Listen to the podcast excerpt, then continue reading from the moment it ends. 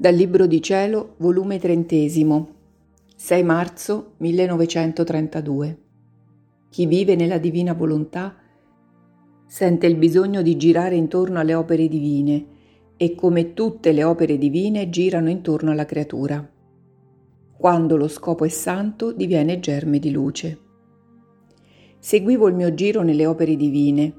La mia povera mente me la sento come fissata intorno alle opere del mio creatore e fa la sua corsa quasi continua intorno ad esse, perché essendo opere fatte per amore mio, sento il dovere di riconoscerle, di servirmi di scale per salire a colui che tanto mi ha amata, mi ama, e dargli il mio piccolo amore perché vuole essere amato. Ma mentre ciò facevo, pensavo tra me. E perché la mia mente deve correre sempre? Mi sembra che una forza potente sta sopra di me, che mantiene la mia corsa ed il mio dolce Gesù, facendomi la sua piccola visitina, mi ha detto, Figlia mia, tutto gira intorno alla creatura, gira al cielo e non se la fa sfuggire da sotto la sua volta azzurra, gira il sole e con le sue giratine di luce le dà luce e calore, gira l'acqua intorno alla creatura, il fuoco, l'aria, il vento, dandole ciascun elemento le proprietà che contengono la mia stessa vita e tutte le opere mie sono in continuo giro intorno alle creature, per stare in continuo atto di darmi a loro. Anzi, tu devi sapere che non appena il bimbo è concepito, il mio concepimento gira intorno al concepimento del bimbo, per formarlo e tenerlo difeso. E come nasce, la mia nascita si mette intorno al neonato per girargli intorno e dargli gli aiuti della mia nascita, delle mie lacrime, dei miei vagiti, e fino il mio respiro gira intorno per riscaldarlo. Il neonato non mi ama, ma incoscientemente, ed io lo amo fino alla follia. Amo la sua innocenza, la mia immagine in lui. Amo quello che deve essere. I miei passi girano intorno ai suoi primi passi vacillanti per affermarli e seguono a girare fino all'ultimo passo della sua vita, per tenere custoditi nel giro dei passi miei i suoi passi. Insomma, le mie opere girano intorno alle sue opere, le mie parole intorno alle sue, le mie pene intorno alle sue pene. E quando sta per dare l'ultimo anelito della sua vita, la mia agonia gli gira intorno per sostegno della sua. E la mia morte, con forza inespugnabile, gli gira intorno per dargli aiuti inaspettati. E con gelosia tutta divina gli si stringe intorno per fare che la sua morte non fosse morte, ma vera vita per il cielo. E posso dire che la mia stessa resurrezione gira intorno al suo sepolcro, aspettando il tempo propizio per chiamarlo, con l'impero della mia risurrezione. Alla sua risurrezione del corpo a vita immortale. Ora tutte le opere uscite dalla mia volontà, tutte girano e girano intorno, per il cui scopo furono create, Fermarsi significa non avere vita e non produrre il frutto da noi stabilito, ciò che non può essere perché l'essere divino non sa fare né opere morte né opere senza frutto.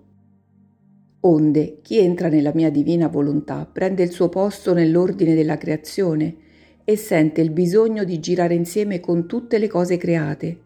Sente la necessità di fare i suoi rapidi giri intorno al mio concepimento, alla mia nascita, alla mia infantile età e a tutto ciò che io feci sulla terra. Ed il bello è che mentre lei gira intorno a tutte le opere nostre, le opere nostre girano intorno ad essa.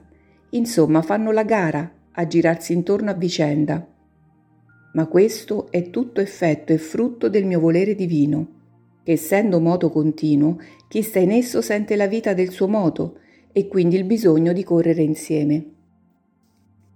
Anzi, ti dico, se tu non senti la corsa continua di girare intorno alle opere nostre, è segno che la tua vita non è permanente nella mia volontà, ma fai delle uscite, delle scappatine, e perciò la corsa cessa perché manca chi le dà la vita di correre.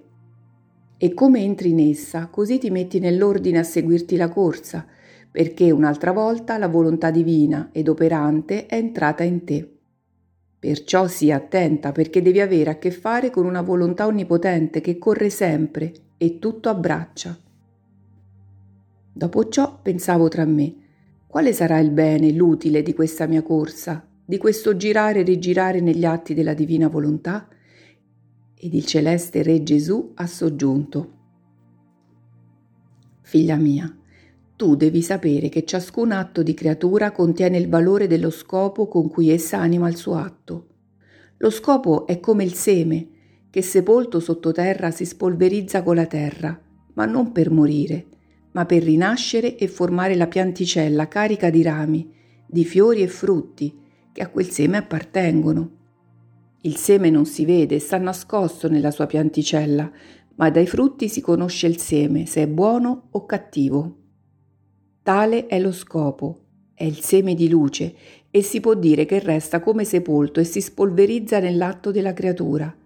E se lo scopo è santo, tutti gli atti che vengono da quello scopo tutti saranno atti santi, perché c'è il primo scopo, il primo seme che anima e dà vita al seguito degli atti del primo scopo, e questi atti formano la vita dello scopo, nei quali si veggono fiori e frutti di vera santità. E fino a tanto la creatura, con tutta la conoscenza della sua volontà, non distrugge lo scopo primiero, può essere sicura che i suoi atti sono racchiusi nel primo scopo. Ora la tua corsa nella mia divina volontà avrà lo scopo che tu vuoi, che si formi il suo regno, e perciò tutti i tuoi atti vengono accentrati nel mio fiat, e convertendosi in seme di luce, tutti diventano atti di mia volontà, i quali eloquentemente con voci arcane e divine chiedono questo regno sì santo in mezzo alle umane generazioni.